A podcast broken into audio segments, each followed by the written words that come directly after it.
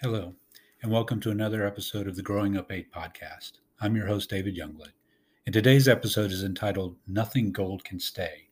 The first one leaves for college. Something was ending, and there's not one among us insightful enough to admit or put a vocabulary to it. In the realm of dream, a realm where we enjoyed spending most of our childhood, the cold shoulder of time was checking us into the boards, and we were powerless to avoid it. Douglas was gone, and with him the compass that guided and directed so much of our childhood adventures, a compass which helped us through the entangled jungle of parental obedience in direct conflict with sibling camaraderie. It was an uncertain time for all of us as Michael passed to Dad the letter Doug had penned at some point along the long car trip we all took to deliver him to Louisiana State University. It was a secret missive, safeguarded by Mike, our family sentinel until the agreed upon time when we could gather as a family, sans one, in the mudroom that served as a porch during our summers on Windy Hill. This love letter was a signal flare alerting all with the courage to lift their eyes upward that despite our combined protest, the flower of childhood is only here an hour. Rumors of our eventual departure from the frozen North Country that had so isolated yet unified us as a unit weighed heavily in the air as our three of our three room, uh, three floor home at Windy Hill. We knew it was coming as surely as we knew also that Doug's leaving and our move would be a change for us all. It was purple, and it was his pride and joy, a dual symbol of both his childhood as well as his maturity. Douglas purchased a stripped down English racer just like the ones we had seen on ABC Wide World of Sports as they covered the Tour de France. Surely the ages of the ages old tour was the epitome of the goal each of us held so dearly in our hearts the freedom to endlessly ride your bike throughout an ever changing terrain. The machines these grown children pedaled were engineering marvels far beyond the simple imaginings of us dirt trail riders. We were Schwinn kids, raised with sissy bars to maximize the wheelie duration, single gear cranks dependent upon your own will, and streamers and baseball cards clacking against your spokes as you pedaled to the limit your legs allowed before coalescing to jello. To, our, to, to own your own bike outright, not to be gifted or hand me downed, but to able to slap your hard earned cash down on the barrelhead and hold the pink slip in your scarred fingers, that was freedom. Surely that was the kind of spirit that drove the pioneers westward across this great land. The deal was as old as time immemorial to us, and always the same. If it was something we really wanted and couldn't wait for an older sibling to outgrow or a holiday to arrive, we had to come up with half.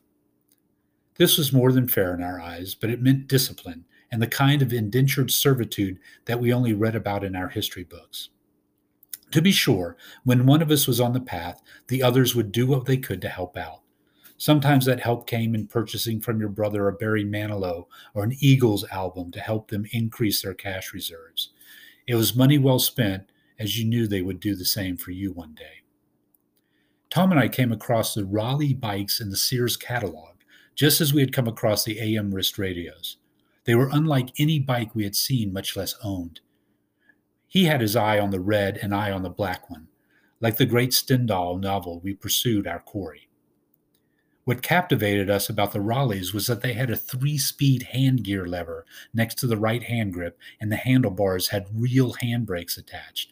Not the braking system we knew, which involved jamming your weight backwards on your pedal and fishtailing to a stop. This braking system was civilized and refined, an eastern seaboard marvel to our southern Gulf Coast eyes. Tom and I spent nights talking and dreaming, both questioning and talking ourselves into the pursuit. Were we ready? Were we worthy? Could we handle the upgrade? Did we fully understand that what we were leaving was the off road and exchanging it for the streets? After all, these were street bikes, finely calibrated and engineered touring bicycles. We had to be sure that we were tall enough, Robert Frost said prophetically that nothing gold can stay, and boy, was he ever right. Ours was not a decision to make lightly. This rite of passage demanded we make ourselves ready. A year or so before us, Doug had easily made the, his transportation decision. And with college looming in his near future, he wanted to make a statement, something of equal match to his disposition. As our eldest sibling, he grasped early the power of symbols, especially how a symbol might be understood by those under his watchful and sober care. Doug was never about frill or ostentation. His favorite poet was Robert Frost, who preferred his verse unadorned and close to the earth. When visiting Doug at college one summer, I found a copy of Confucius, most pos- probably the Analects, in his bathroom. Doug had always been an avid bathroom reader. Perhaps he, as so many of us had, discovered one of the few cubbies of comfort and solitude available in our busy home the bathroom, a silent retreat from the hiccups and coughs of eight children. Doug was not much for pretense, and so he declared for us his intention to purchase an English racer complete with ram handlebars, but without the presumed 10 gear package, and even without curved handbrakes to fit in symmetry with the curved handlebars. His was to be a stripped down, working class bicycle, serviceable and unadorned, and it was to be purple. His exclamation mark of independence. We were both awed and stunned.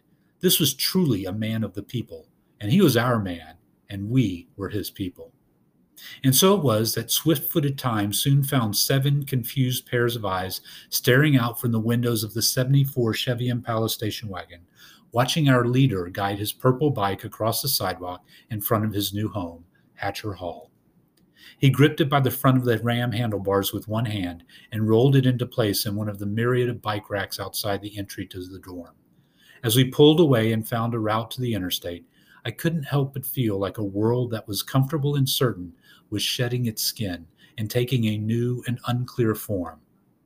Our dawn was descending downward, and our number had lessened by one.